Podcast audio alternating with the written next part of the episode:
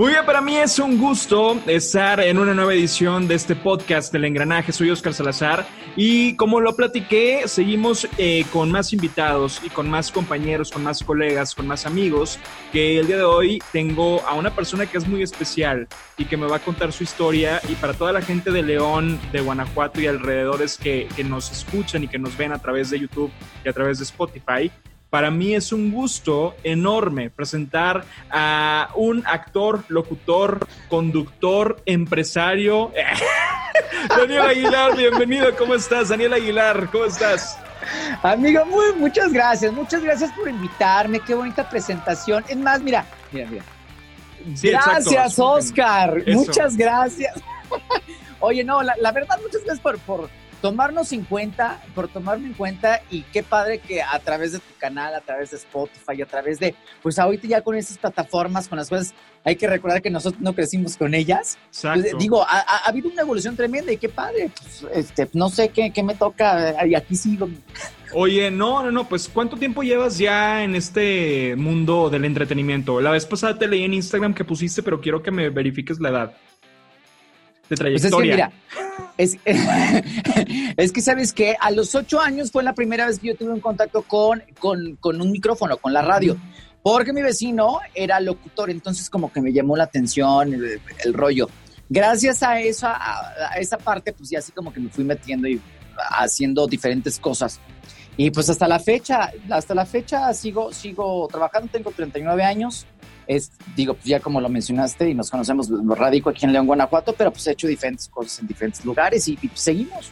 Exactamente. Nosotros, justamente cuando nos conocimos, creo que hicimos un clic inmediato, sobre todo por una cuestión que es la que vamos a tratar y me imagino que a lo largo del podcast lo vamos a estar recalcando, que es la disciplina en el mundo del entretenimiento, cosa que de repente es muy difícil de toparse con gente así y tú tienes esa disciplina desde que tú empezaste. Y yo me quiero remontar al año justamente o, a la etapa en la que tú iniciaste con esa disciplina y empezaste a aprender qué es lo que sí se debe hacer y lo que no en este mundo. Entonces me quiero remontar justamente al primer, al, primer año de experiencia y decirme cómo empezaste. Mira, mm, yo creo, estamos hablando, yo tenía, digo, viéndolo como un poquito más formal, este, yo creo que unos 13 años, pero yo creo que aquí, la base más importante es de cómo te educaron en casa, porque en casa era que, eh, ¿quieres esto? Va, con mucho gusto, eh, tienes que hacerlo, tienes que trabajar, tienes que hacer algo de tu parte para que tengas tus zapatos, tu juguete, eh, y si lo tienes, lo tienes que cuidar, lo tienes que apreciar, porque no sabes qué vaya a pasar a futuro. Para mí ese tipo de aprendizaje durante todos los años que yo estuve en casa, tanto por mi mamá y por mi papá, por supuesto que fue esta parte de, la dedicación, esta parte de, eh, si te dedicas a estudiar, tienes que estudiar, tienes que poner mucha atención y todo. Pero a mí desde pequeña me, no sé, me llamó mucho la atención los medios de comunicación, empecé a hacer estas, estas Em, los pininos, como le llamamos nosotros, este, intervenciones, eh, cuando me invitaban a hacer diferentes grabaciones y todo.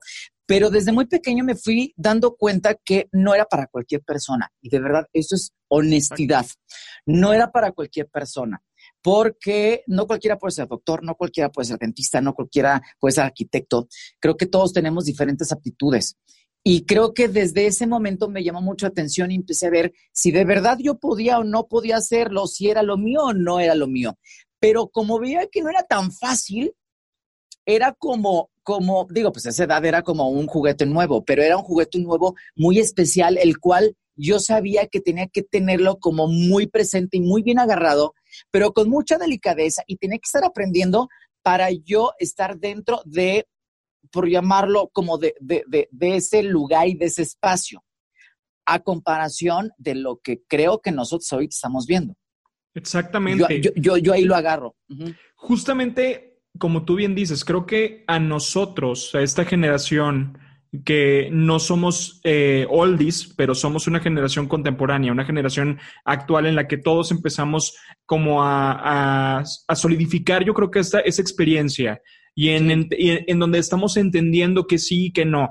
En podcasts anteriores hablábamos acerca de el sí, de cómo decir sí a los proyectos, de cómo aventarse, de cómo decir que sí a las propuestas que te dicen.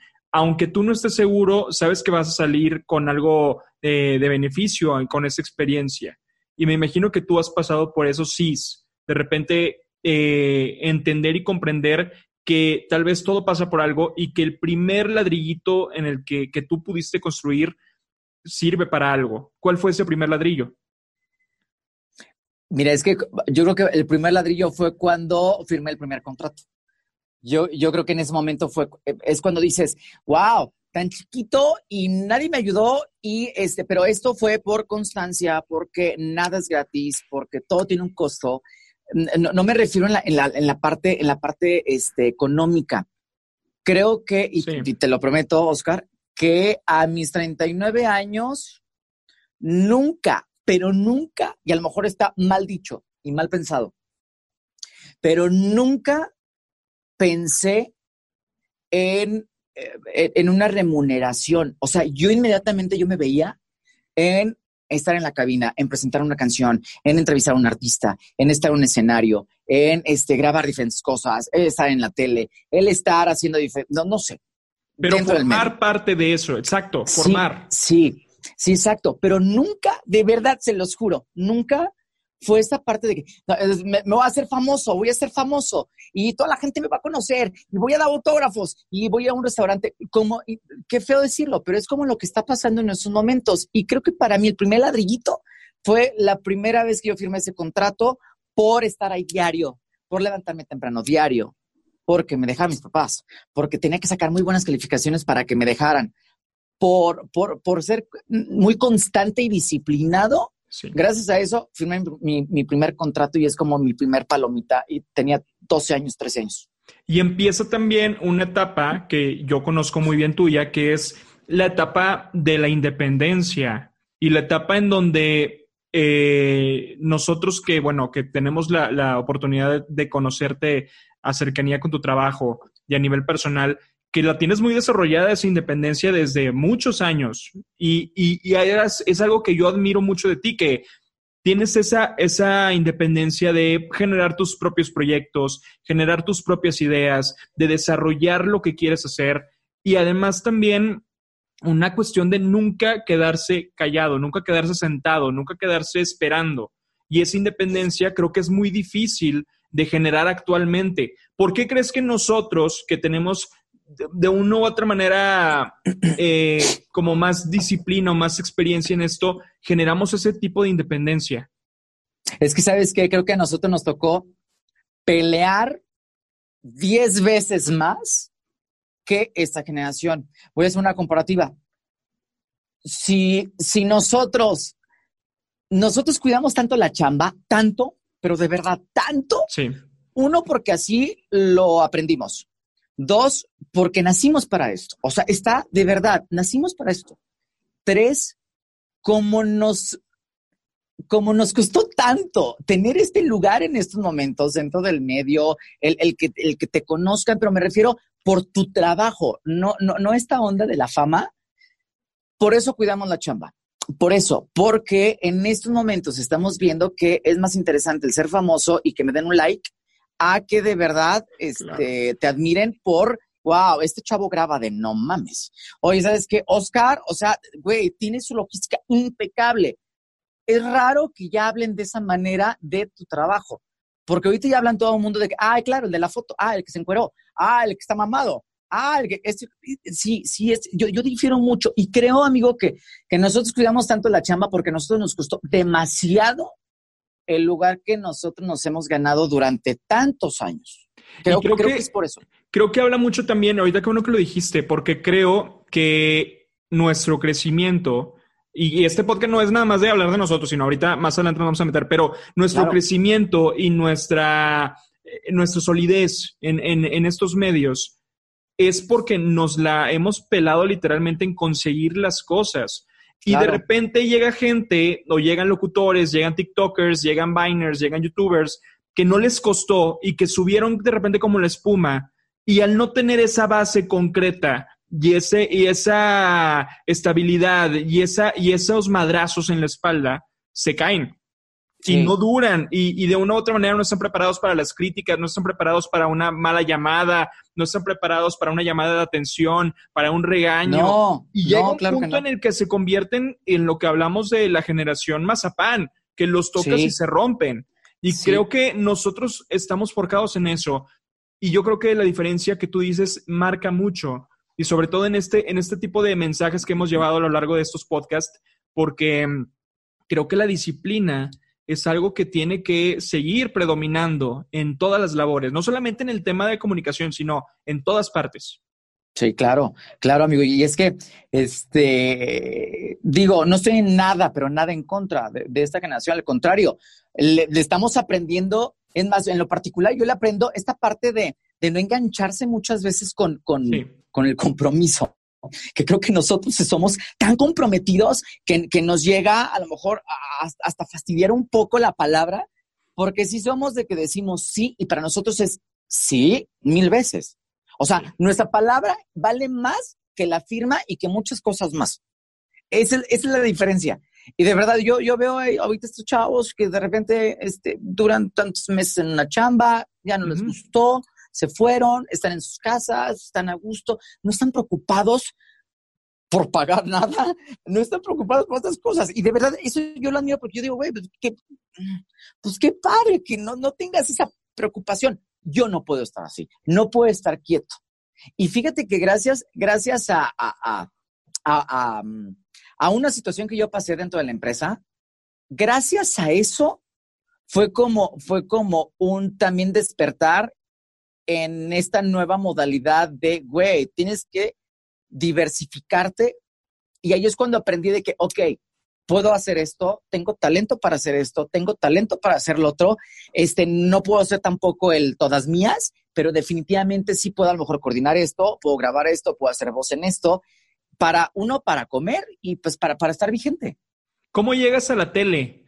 Porque a la par de radio eres conductor, llevas nueve años en un programa eh, prime time en, Televisa Bajío. ¿Cómo llegas a la tele? ¿Quieres la neta? Sí, sí, aquí, son puras netas, dale. Es que sabes que yo tuve un problema con este, con, no con MBS Radio. Yo tuve un problema con... Con la dirección pasada. Con la dirección pasada que estaba en ese entonces, que era el director artístico y era este director general. Entonces ellos traían sus, sus ondas. Pues básicamente me dijeron, este, arroz, bye, adiós. Y pues, es, es pues hablando dos, en el 2011. En el 2011 yo salgo, me quedo libre como por un mes más o menos.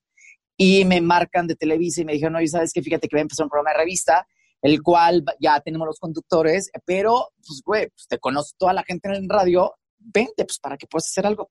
Yo dije, pues, va, estoy libre. Ahí es cuando yo entro, o sea, yo entro en un 4 de julio del 2011 a, a tele. Y fíjate que, digo, cómo va el, rollo de, de, la vida, ¿no? O de la suerte, o de lo que poco a poco vas picando durante estos años que conoces a la gente y que conocen tu chamba. En ese mismo año este, yo, me, yo me voy al CEA, regreso, regreso y ya en enero del 2012 yo ya era, el era de los tres conductores principales del programa. Y de ahí hasta la fecha, ahorita acabo de cumplir nueve años. Exacto. Y ahí ya siempre, ya siempre. Gracias a eso, tengo, tengo muchas participaciones en diferentes programas este, nacionales, tengo, tengo muchas grabaciones nacionales, tengo sin necesidad de estar en la Ciudad de México, porque muchos piensan de que, hay todo es Ciudad de México y se centralicen y todo, y todo, y todo. Antes sí, ahorita no, de verdad no. Y, creo que, no sé, por lo mismo, gracias a la tecnología, estamos haciendo cosas increíbles en otros estados de la República. ¿Qué prefieres tú? ¿Tu programa de radio o estar en radio o estar involucrado más en el ambiente de televisión? ¿Qué, o sea, ¿a cuál te dedicarías si tuvieras la oportunidad? Yo, de solamente uno, yo estoy 100% seguro que yo radio, pero tú que has vivido más también el ambiente televisivo, ¿qué es lo que te llena más? Yo sé que tal vez por etapas, tal vez me digas, en tres años, hace tres años la tele, pero ahorita el radio, ahorita ¿qué es lo que te llena? Es que, ¿sabes qué? Mm, creo, que está, creo que con el tiempo vamos cambiando y efectivamente, yo creo que radio sí, la neta, no lo dejaría Televisión, televisión, yo creo que este, a futuro me encantaría producir, fíjate.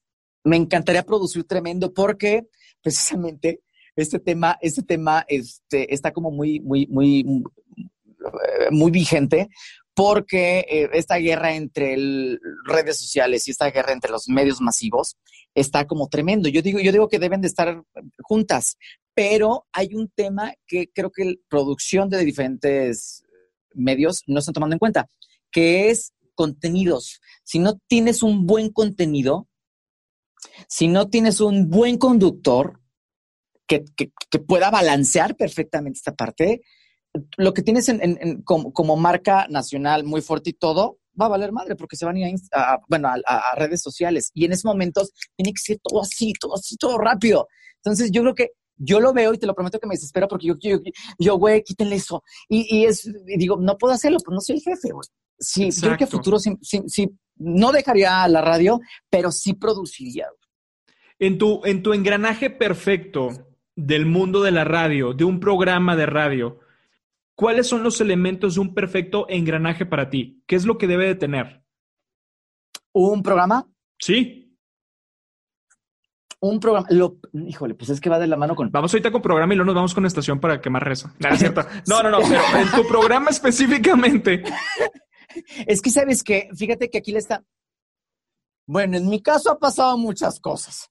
En mi, en, mi, caso ha pasado muchas cosas porque a mí aquí en estos momentos me ha tocado, he estado yo fuera dos años de, de, cuando, de cuando nació EXA. Entonces imagínate que te conozco EXA desde, eh, o sea, que allá los Vargas hicieron, hicieron la planeación. Entonces, yo te conozco y te conozco todos los directores y te conozco todos los locutores y te, conozco todas las facetas, el cómo fue subiendo, cómo fue bajando, cómo le explotaron la marca y todo lo que tú quieras. El, el rollo es de que en estos momentos mi programa ha sido 6 de la mañana, 3 de la tarde, vente para acá, vente para acá. Gracias a que he estado en todos los horarios y gracias a que he estado tanto tiempo, he estado muy vigente, pero no indica el hecho de que esté, el, hecho de que yo sea vigente en la ciudad o en el estado de Guanajuato, no indica que yo te funcione en todos los horarios. Exacto, sí. Que eso no comprenden. Se oye muy feo,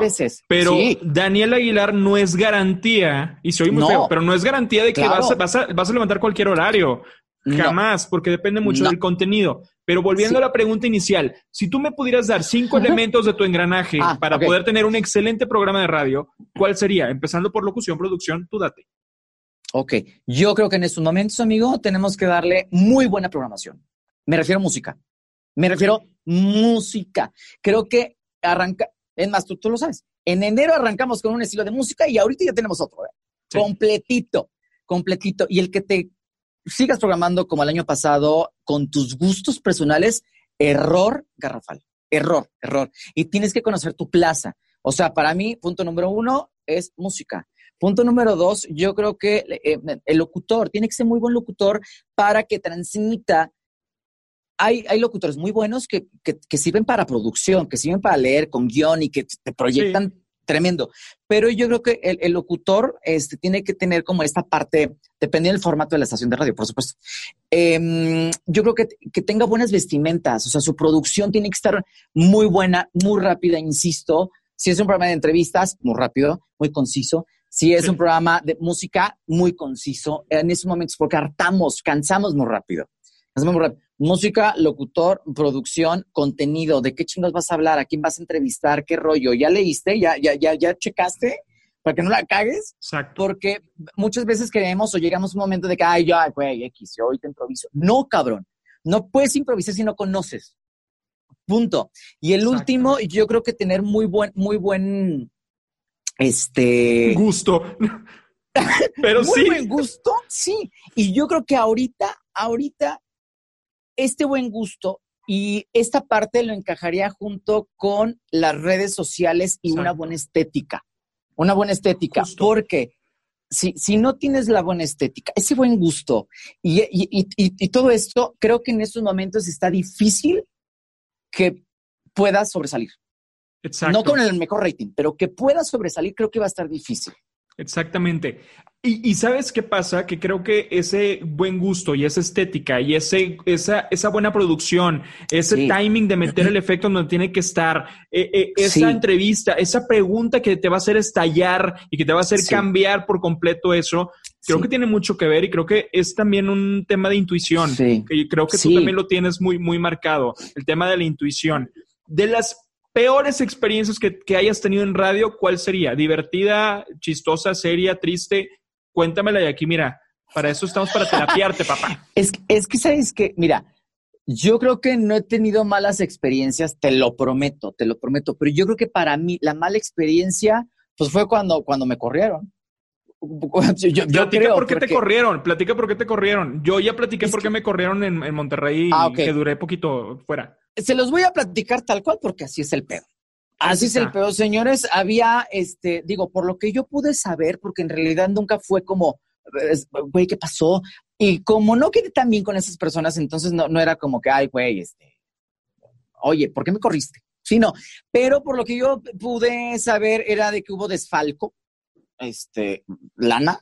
Sí. Y dentro de este, de, estos personajes importantes de dentro, pues, pues yo estaba no inmiscuido, pero yo estaba dentro de ese Dentro de su núcleo, exacto. Exacto, entonces, este, pues yo la neta, yo siempre lo, he dicho, no me voy a quemar por algo que a futuro, y más de lo que yo como, para que al ratito no me den chamba o no pueda trabajar o no pueda tener ese tipo de libertad y todo el rollo. Y pues me inventaron 80 mil cosas, güey, dijeron que, que, yo había robado, que yo había, este, mm, ¿qué cosa?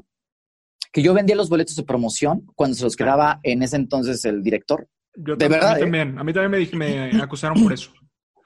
Sí, en ese entonces, pero insisto, no fue con la empresa, fue con esas personas. Sí. Este, que, que, sucedió. Y sabes qué me estoy acordando? Que en un cumpleaños de alguien nos, lo nos topamos a esa persona, que no vamos a decir el nombre. Ah, sí, sí, sí. Y nos lo topamos y, y, lo saludamos súper bien que esa persona yo creo que, que, bueno, yo nunca he tenido ningún problema con él, pero yo te vi saludándolo tan cordial que nunca crucé e, eso hasta ahorita, porque creo que también uno cuando pasa ese tipo de, de, de cosas desafortunadas, de, de, eventos desafortunados, uno también agarra madurez y también dice, madres, o sea... Sí, claro. Y creo que si te los topas, es como que, ¿sabes? O sea... Sí, y fíjate, ¿sabes qué? Ahorita ya no digo, no siento nada, cada quien trae su rollo. Este, lamentable. No, no soy misada y no soy nada, pero creo que este, cuando, o sea, sí existe un karma, de verdad, sí existe un karma. Entonces, la neta, espero que les vaya muy bien, les deseo todo lo mejor y todo, pero sí, de que se portaron muy mal conmigo, sí. Pero gracias a eso, amigo, gracias a eso, tengo tele, tengo radio, tengo redes, tengo producción, tengo esto. O sea, es cuando dije, güey, dale. Y de una manera u otra se los agradezco. Y sabes qué? Que para la gente que nos está escuchando y viendo en el mundo de la radio y en el mundo del entretenimiento, es muy común. Eh, en los dimes y diretes, los chismes, los radiopasillos son súper comunes, pero creo que también depende mucho de la madurez de la persona y del, y, como tú dices, de, de, de, la fluidez de cada uno de decir, se me resbala lo que puedas decir de mí, se me resbala el ataque que me puedas dar, se me resbala el chisme, se me... Mm, a fin de cuentas, creo que uno sabe con quién es el equipo, con quién no. Exacto. Sí, a ratito regresamos, y a ratito nos vamos, y a ratito que es el otro. Yo creo que, insisto, yo creo que hay que ser tan inteligentes como para, para o quedarte callado o, o, o, tener tu grupito muy bien, muy selecto y todo. Es más, de verdad, yo creo, Oscar, las personas que a lo mejor no me conocen, pero las personas que sí me, conocen, estamos de acuerdo. Tres, cuatro, somos cuates. Sí. O sea, de verdad, nos conocemos un chingo muchos, pero tres, cuatro nos conocemos, este, muchas cosas. Entonces, está cabrón, de verdad, cuando estamos en un medio de comunicación muy fuerte. ¿eh? Sí. Oye, ¿y tu mejor experiencia, radio, tele, ¿Cuál ha sido que tú digas, madres, lo tengo tan detectado, tan, tan marcado en mi, en mi cerebro? ¿Cuál sería? Cuando me dijeron que me mandaban este, al CEA. Wow. Que fue un curso, ¿no? Un, taller. Sí, sí, es, es que fue primero un curso, después yo, yo, yo, me fui como, como aparte, O sea, lo conseguí aparte.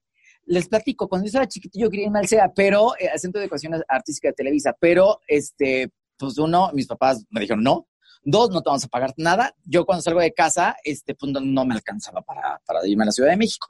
Pero este, cuando yo entro a Televisa, me dicen, oye, fíjate que está esta oportunidad de que eso lo otro, y aparte te van a pagar todo. Entonces yo dije, güey, o sea, me esperé tantos años para que ahora me lo pagaran ellos. Perfecto. Sí, para mí fue como una gran sorpresa y una gran satisfacción, la neta, de que me mandaran, sí, claro. Oye, y algo que tú quieras ocultar de tu carrera, yo sé que es, güey, pero tú lo tienes que decir. A ver, pero es que hay muchas cosas, Oscar. Algo que quisieras ocultar, güey. Yo sí tengo muy marcado qué, pero yo sé que también tú tienes algo y, no sé si quemarte o tú decirlo. A ver, no, a ver, no, pues dímelo, porque no me voy a ir yo por otras partes. Yo me acuerdo que una vez llegaste a tu cabina y me dijiste, mira, mi canción.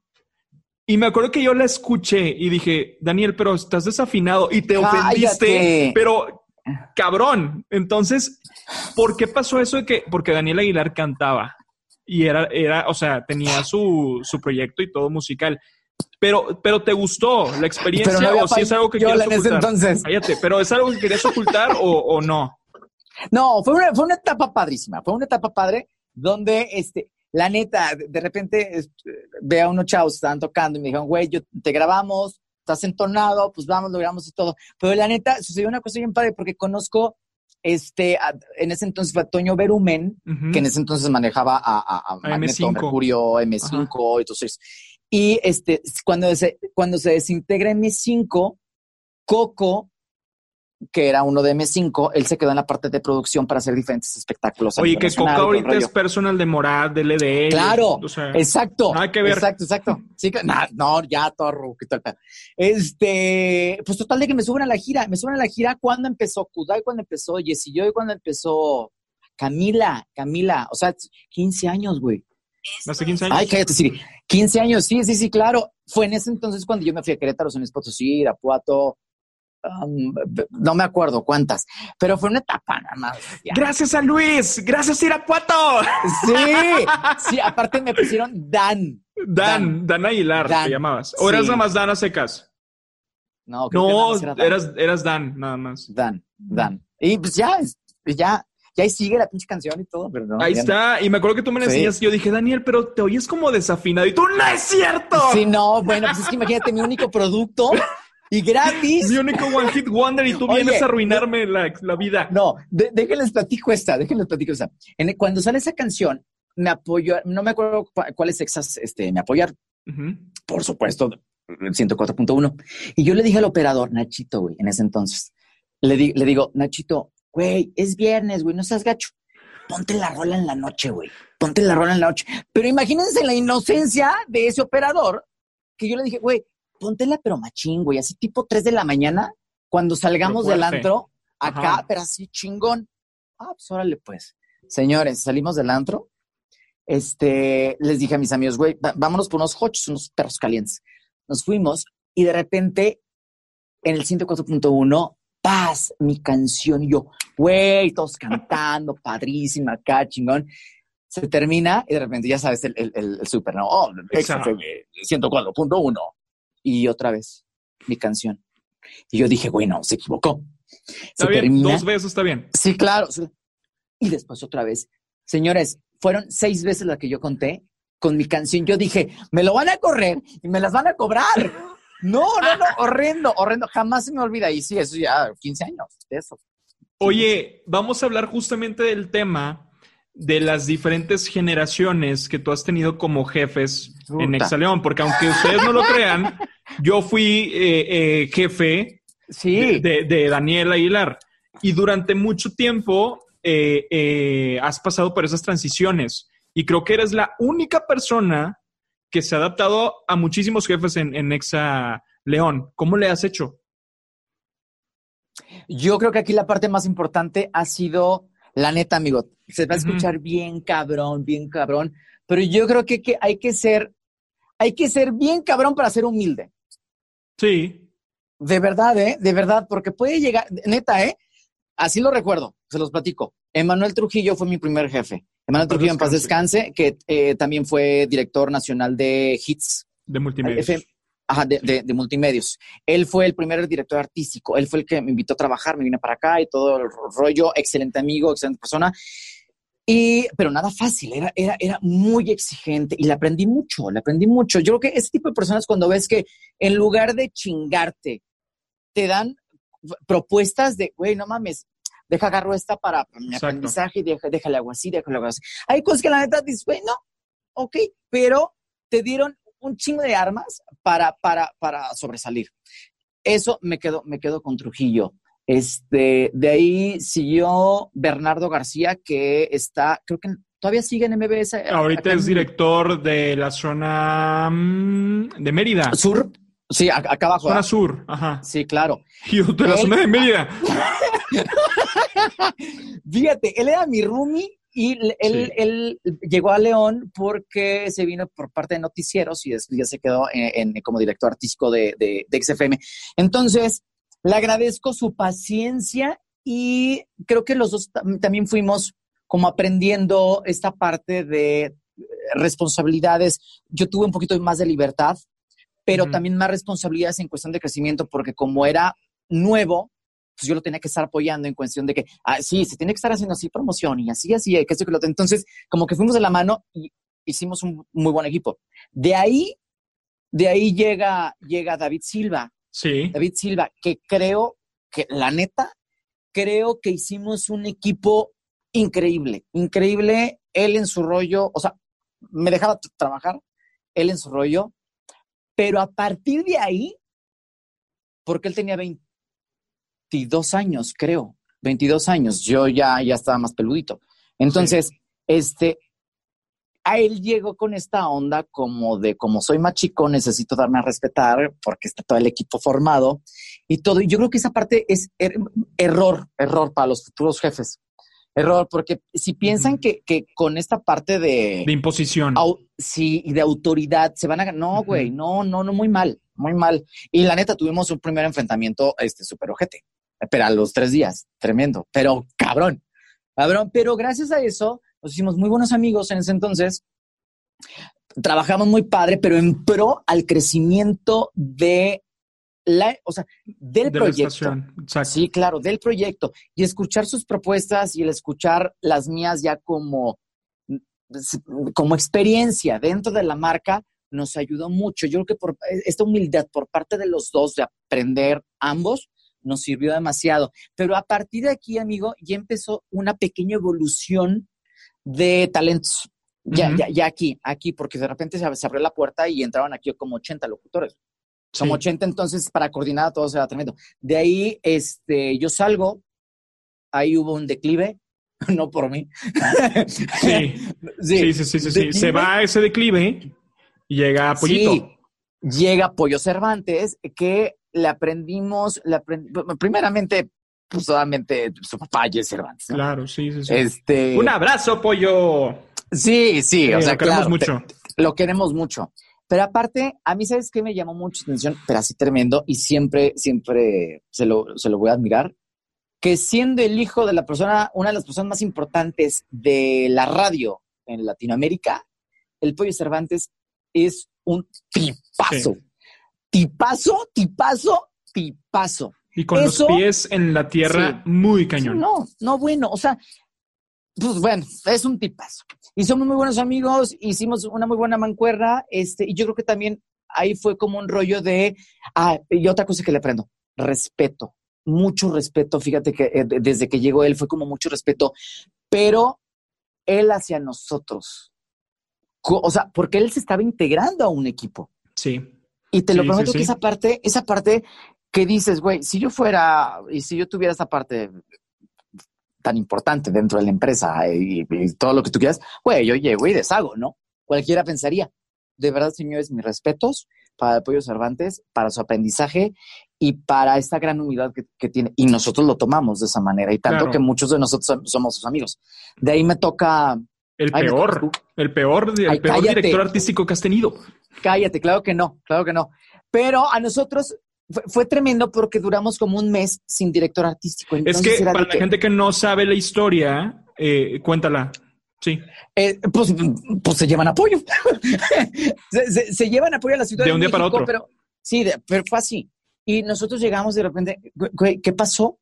¿Qué pasó? Claro que para Daniel ya era un dolor de cabeza horrible, para no decir de huevos, porque era de que, güey, ya me tocó uno, ya me tocó otro, ya me tocó otro. todos. Ahora, ¿qué sigue, güey? Ahora, nueva forma de trabajar, ¿cómo está el pedo? Bueno, pues no se las hago largas. Llega el, nosotros escuchamos solamente, pues que viene de Vallarta. Y yo, puta, güey, no man, viene calientito, cabrón. y viene Oscar Salazar y la neta hicimos una mancuerna padrísima, trabaja. Algo muy inteligente de, de, Oscar es de que fue sondeando a todos. Sí, yo. sí, fue sondeando a todos, fue checando cómo trabajábamos todos, nos juntó todos por separado, bueno, se reunió cada uno por separado. cada uno. se reunió con cada uno y después ya fue como haciendo como la estructura de este güey me sirve para esto, este me sirve para esto, esto es bueno para esto, esto es bueno para esto. Y creo que Oscar es de las personas, uno es eh, un trabajador compulsivo, dos es, eh, es, es, ay, es que ahí es donde yo me empiezo a, eh, me empiezo a parecer, porque es de las personas de que empiezan a ser como tan analítico de que, güey, es que necesito que esta persona funcione de esta manera porque me va a dar este resultado. Y necesito que esta persona, necesito, esté aquí porque, eh, porque es así, es así, pero no es porque yo lo digo, es porque ya vi cómo está la situación. Y en esa parte, este, me encantaba porque ya sabía que ya cuando nos juntábamos ya tenía su estrategia de no mames. Así. Y, sí, claro. Y le aprendimos muchísimo a Oscar. O sea, mucha parte que es cuantísimo. Pero bueno, eso fue inserción pagada que yo le dije, le dije a Daniel para no, que. No, es neta, es neta. Oye, pero ¿te acuerdas, güey, que cuando, cuando justamente empezamos a trabajar, tú y yo no chocamos, pero sí era así como que, a ver, así no, así sí, esto sí, esto no, ¿sabes? Y yo me acuerdo que, dijimos una frase que la vez pasada la tuiteé y es, tiene toda, toda, cada letra tiene toda la razón y tú la puedes recitar en este momento, te voy a dar el crédito. ¿Cuál? No seas güey, la que te, la que te dije, la de todos, o sea, somos de la misma escuela, pero tenemos diferentes libros de texto. Sí, completamente. Pero, La, pero la, esencia es la misma. La disciplina que hemos estado hablando es la misma. Y yo creo que por eso hicimos muy buen equipo. Sí, aquí, aquí hay una parte bien, bien diferente. Cuando, cuando cuando de verdad hay un clic y un respeto por, por, eh, eh, no sé, parte, parte del equipo, o ya sea tu jefe eh, o la otra persona. Sí. Mm, aquí, aquí yo creo que es la parte más importante donde dices, güey, no mames, me está cagando porque tiene razón. Me está cagando porque este, necesito estar bien, porque tenemos que dar un resultado, porque, porque, porque no soy yo, somos todos. Eso es, eso es lo que no, no han entendido muchas personas que uno, tener la humildad, dos, respetar. Güey, yo siempre he dicho, neta, neta, y perdona, a lo mejor esto ya va a ser como, ya sabes, mis 70, 80 años, ¿no? Pero si no le tienes un respeto a la autoridad, vale madre, vale madre, siempre va a ser tu jefe, punto. Así está el pedo. Por más cuates, pero es tu jefe. Entonces, este, pues te va a regañar. Aunque muchas veces no tienen la, certeza de que lo que está diciendo el jefe sea lo más factible. Y creo que depende también de la otra parte, de la contraparte, también comprender y entender que uno también se equivoca y que tal vez la idea de tu equipo sea mejor que la que tú traes en mente y es completamente válida. Y si te la puedes robar, adelante. O sea, claro. Pero ahí está el trabajo en equipo, amigo. Ese es el éxito de muchas cosas. El, escuchar, el, el decir, güey, tienes toda la razón, güey. La cagué la cagué, se vale, güey. Cuando lo reconoces, te lo puesto que es a chingar a su madre rencoras, a chingar a su madre todo, a lo que sigue, güey, a lo que sigue, así. Y no te quedas estancado. Cállate, Siri. Es, es esa, esa parte. es que tiene a Siri en el reloj para los que no están escuchando. Y, y, digo, pues de ahí ya este, continuó. Este, Liberty Soto. Ah, Liberty. Que, está que en, estos, en, estos, momentos este, lo tenemos como jefe. Y creo que le tocó esta parte más, híjole, no sé si llamarlo este, una etapa como inestable. Creo que una etapa complicada. Sí, complicada en cuestión, en cuestión de de COVID, de, em, de esta generación con la, con la cual las, em, las empresas estaban preocupadas porque los millennials llegaron, ya no se ocuparon por los papás, que son por los que escuchan la radio. Entonces, creo que el identificar esta nueva ola y todo el desmadre, siento, ¿sabes qué, amigo? Que estamos pasando como hace ocho años, más o menos, que otra vez tenemos que identificar así como que por dónde vamos, por dónde vamos, por dónde, por dónde vamos. Y vaya, lamentablemente COVID-19 nos ha detenido en muchos aspectos. Y localizar, yo creo que también el target al que vamos ahorita. Porque todos crecimos. Y la gente que escucha la radio creció también. Y creo que es eso, creo que es entender eso. Diez y ¿cuántos, ¿Cuántos años llevas en el mundo de la radio? Uy, amigo. De la radio, o sea, ya con, de la radio. Ya con contrato, yo creo que yo tenía como 12 años. Ok. ¿Te acuerdas tú de 12, o sea, de Daniel de 12 años? Ahorita, ¿qué le dirías a ese Daniel de 12 años? ¿Le dirías, lo logramos? ¿Qué le dirías? ¿Qué le diría? Tú lo tienes ahí justamente enfrente de ti en esa cabina de grabación en la que estás ahorita. Está sentadito el niño viendo cómo estás haciendo esa transmisión. ¿Qué le que se le quite la pena. Que se le quite la pena. Porque cuando estaba chiquito era, era, era más, vale, Madrid, y en esos momentos. Más introvertido, ¿no? Sí.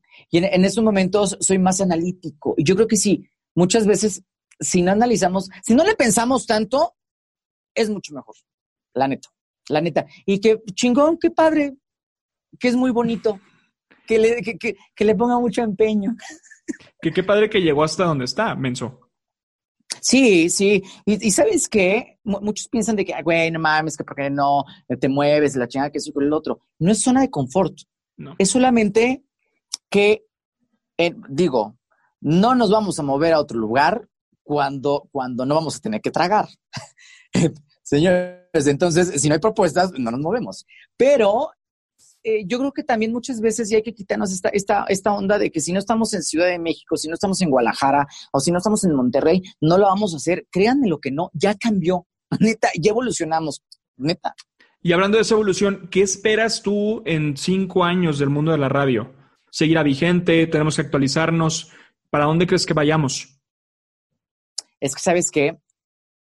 Se va a escuchar, como dijo Franco Escamilla, este, anécdota.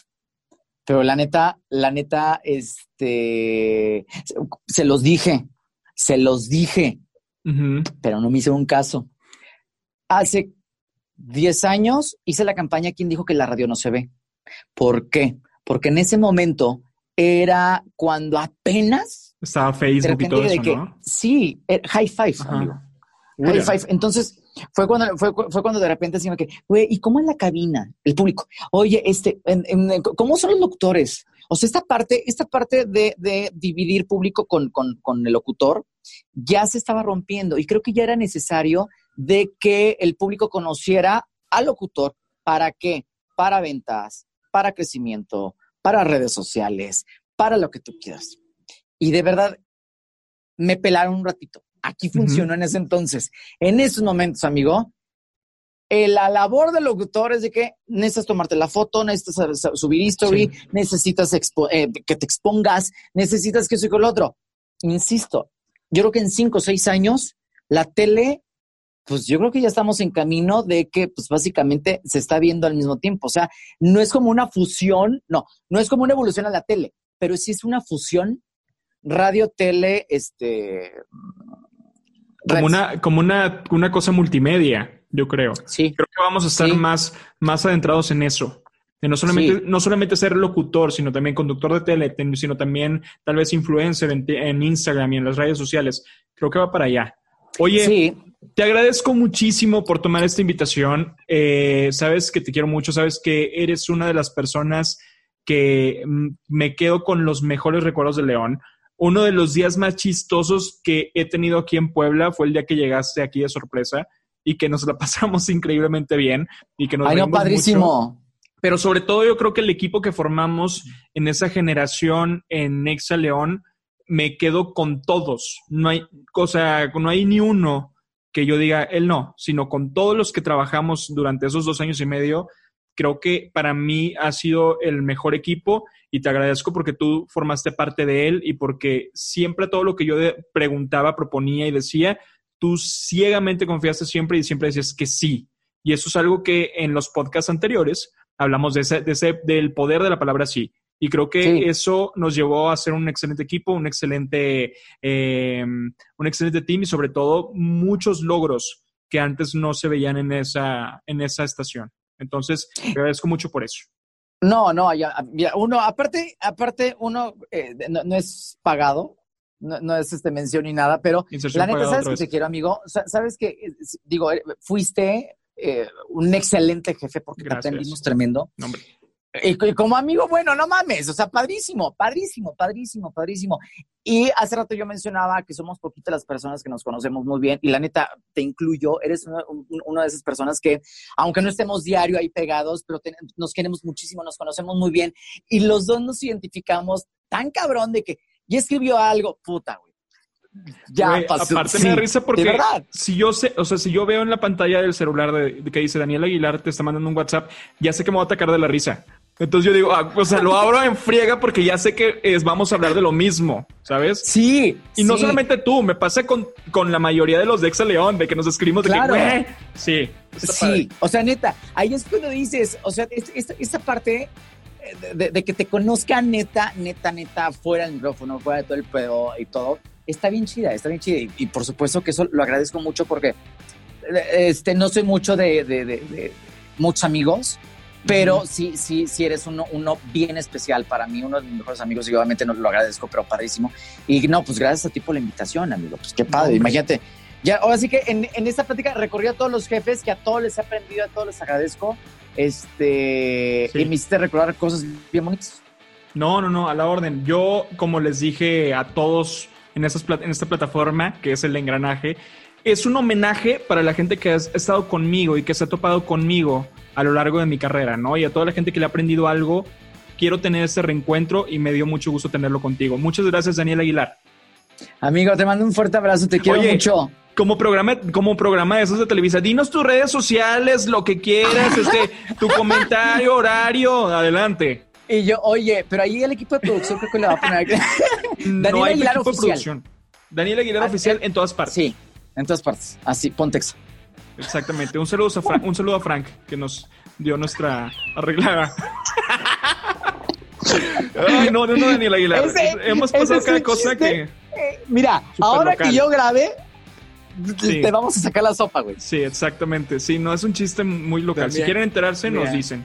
Pero miren, no, tengo cachete, miren. Porque pues gracias a Frank. Gracias, muchas gracias Daniel, eso fue el engranaje. Gracias. Te quiero amigo, gracias. Yo te.